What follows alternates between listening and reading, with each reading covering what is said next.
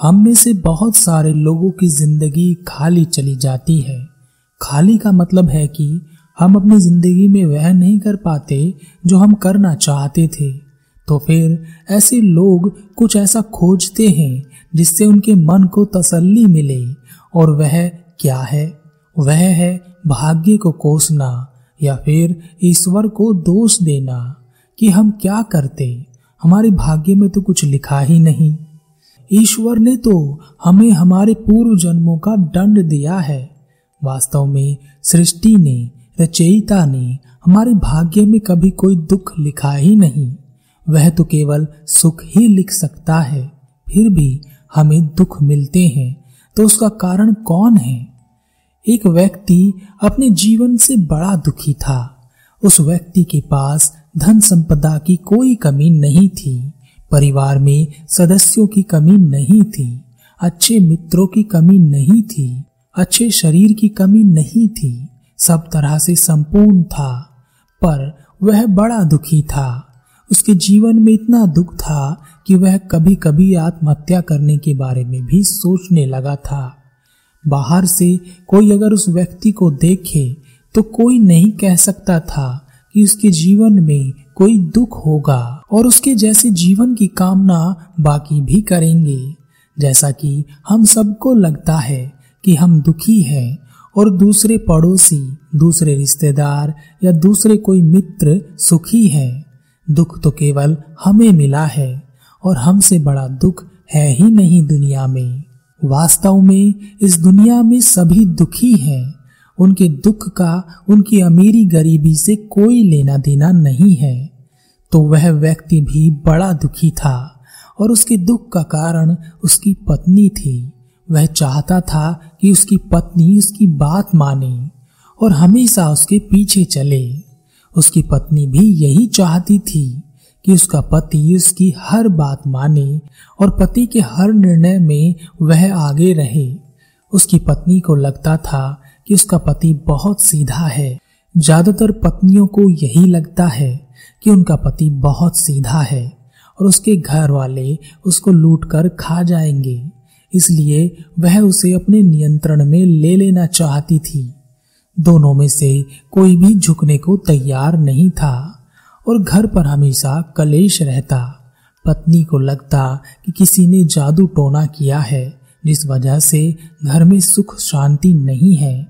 और पति को लगता कि यह दुनिया रहने लायक ही नहीं है। एक दिन उन दोनों पति पत्नी के घर एक गुरु आए। गुरु ने भिक्षा के लिए आवाज़ लगाई। भीतर से पत्नी कुछ भिक्षा लेकर आई और गुरु की झोली में वह भिक्षा डाल दी। उसका उदास चेहरा देखकर गुरु ने कहा, पुत्री, क्या कोई दुख है तुम्हें?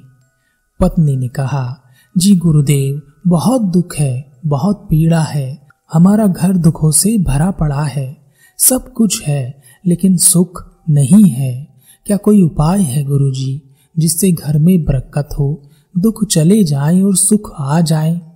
गुरु ने कहा, क्या तुम्हारे पति को भी दुख है? जरा उन्हें बुलाओ। पत्नी अपने पति को बुलाकर लाई। गुरु ने पति से पूछा, क्या तुम्हारे जीवन में भी बहुत दुख है? और क्या तुम्हारा मन आत्महत्या करने के लिए भी उत्सुक रहता है? पति गुरु के चरणों में गिर गया और कहा, गुरुदेव, आप तो सब जानते हैं, मुझे दुख से बाहर निकालिए। सब कुछ है मेरे पास, मगर कुछ भी नहीं है। सब बेकार लगता है। इस धरती पर जीने का मन नहीं करता। तभी पत्नी ने कहा, देखा गुरुदेव, किसी ने जादू टोना किया है इन पर। पहले यह खुश रहा करते थे, पर अब तो ऐसी ही बातें करते रहते हैं। गुरु ने कहा मैं सारे जादू टोने हटाकर इस घर की खुशी को वापस ला सकता हूँ, पर इसके लिए तुम दोनों को मेरी बात माननी होगी। दोनों ने अपनी सहमति दे दी। गुरु ने दोनों से पूछा, यह बताओ कि तुम्हारे पास धन दौलत की कोई कमी है? दोनों ने मना कर दिया। गुरु ने फिर पूछा, क्या घर के सदस्यों में कोई कमी है? दोनों ने फिर से मना कर दिया। गुरु ने फिर से पूछा क्या तुम्हारे पास बच्चे नहीं हैं? दोनों ने कहा हाँ दो बच्चे हैं। गुरु ने फिर से पूछा, क्या तुम्हारे ऊपर किसी का, किसी भी तरह का कोई कर्ज है? पति ने कहा, नहीं, अभी तक तो हमारे ऊपर किसी का कोई कर्ज नहीं है। गुरु ने कहा, क्या परिवार के किसी सदस्य को कोई भयंकर बीमारी है? या तुम दोनों में से किसी को कोई बीमारी है? पत्नी ने कहा नहीं गुरुदेव, हम दोनों को कोई बीमारी नहीं है। हम स्वस्थ हैं और परिवार की बाकी सदस्य भी स्वस्थ हैं। गुरु ने कहा, क्या तुम्हारे या तुम्हारे परिवार के किसी सदस्य का चरित्र खराब है, जिससे लोग तुम्हारा सम्मान नहीं करते? पति ने कहा, नहीं गुरुदेव, यह सभी लोग हमारा सम्मान करते हैं। हमारे परिवार का चरित्र उत्तम है।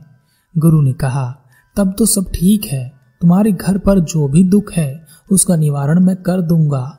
सारे जादू टोने सब खत्म हो जाएँगे और खुशियाँ घर में वापस आ जाएँगी। पत्नी ने कहा, गुरुदेव, जल्दी बताएँ कि क्या करना है। हम सब करेंगे। गुरु ने कहा, मैं तुम्हें एक दिया दूँगा। इसको साधारण दिया मत समझना। यह दिया दिव्य है। इस दिए को तुम्हें जलाना है। इसकी ज्योति तीस दिन तक अखंड रूप से जलती रहनी चाहिए। पर इस दिए के साथ हमेशा तुम दोनों में से कोई एक अवश्य रहना चाहिए। अगर कभी यह दिया अकेला रह गया या यह बुझ गया, तब तुम हमेशा ऐसे ही दुख में पड़े रहोगे। मैं तुम दोनों से तीस दिन बाद मिलूँगा। पति पत्नी ने मिलकर अपने दुखों के निवारण के लिए वह दिया जलाया। ध्यान देना, उन दोनों ने मिलकर दिया जलाया। पर हमारी दुनिया में आधे से ज़्यादा दुख इसीलिए है, क्योंकि हम मिलकर कोई काम नहीं कर पाते।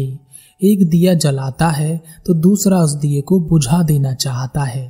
दोनों ने मिलकर दिया जलाया। पति दिन में अपने व्यापार पर जाता तो पत्नी दिन भर उस दिए के पास बैठी रहती, उसमें तेल डालती रहती। इस कारण से वह अपनी भूख का भी ध्यान नहीं रख पा रही थी। वह भूखी बैठी रहती। तब बाकी परिवार के सदस्यों ने भी उसकी मदद की। उसे भोजन बनाकर लाकर दिया। शाम को जब पति वापस आता तो वह दिए के पास बैठता और पत्नी आराम करती। कुछ देर बाद आराम करने के बाद पत्नी फिर से आती और वहाँ बैठ जाती, ताकि पति भी थोड़ा आराम कर सके। बाकी परिवार के सदस्य भी उनकी तपस्या में उनकी सहायता करते रहते। एक दिन तूफ़ान आया। और वह दिया फड़फड़ाने लगा। लगा कि यह दिया बुझ ही जाएगा। पर तभी परिवार के सभी सदस्यों ने उस दिन दिए के चारों ओर इकट्ठे होकर उस दिए को बुझने से बचा लिया। रात भर वह सब ऐसे ही बैठे रहे और इस रात के बाद उस दिए के तीस दिन पूरे हो गए थे। अगली सुबह वह गुरु वापस उन पति पत्नी के पास आए और कहा, तीस दिन पूरे हो गए हैं। और अब मैं उस दिए को अपने साथ वापस ले जाने आया हूँ। क्या वह अभी भी जल रहा है? गुरु ने भीतर आकर देखा तो वह दिया अभी भी जल रहा था। गुरु मुस्कुराए और गुरु ने कहा, तुम्हारा दुख दूर हुआ। यह कहकर गुरु अपना वह दिया वापस उठाकर चले गए। और उस दिन के बाद से ही उस घर का माहौल बिल्कुल ही बदल गया। वहाँ सब एक दूसरे की फ़िक्र करते सब एक दूसरे की चिंता करते, सब एक दूसरे की बात का मान रखते। उन पति पत्नी के बीच अब कोई झगड़ा नहीं होता। कुछ छोटी मोटी बात होती तो बैठकर आराम से सुलझा ली जाती। अब उनके बीच सहानुभूति का नहीं, प्रेम का रिश्ता बढ़ गया था। पर हम अपनी ज़िंदगी में क्या करते हैं? यहाँ सभी के पास अपना अपना दिया है। सब अपने दिए को बचाने में लगे हैं। और जब तूफ़ान आता है तो कोई किसी के दिए को बुझने से नहीं बचाता, बल्कि अपने दिए को बचाने में लगे रहते हैं, और वह भी नहीं बचता। खास बात यह है कि हमें अपने दिए की फ़िक्र ही नहीं है, बस हम दूसरे का दिया बुझते हुए देखना चाहते हैं। यही हमारा सुख बन जाता है, जबकि यह सुख के भेस में दुख ही है, जो आपको घेरने के लिए तैयार है। और इन झगड़ों में कभी कभी पूरी ज़िंदगी निकल जाती है। हम झगड़ते ही रह जाते हैं। जीवन जीना तो भूल ही जाते हैं।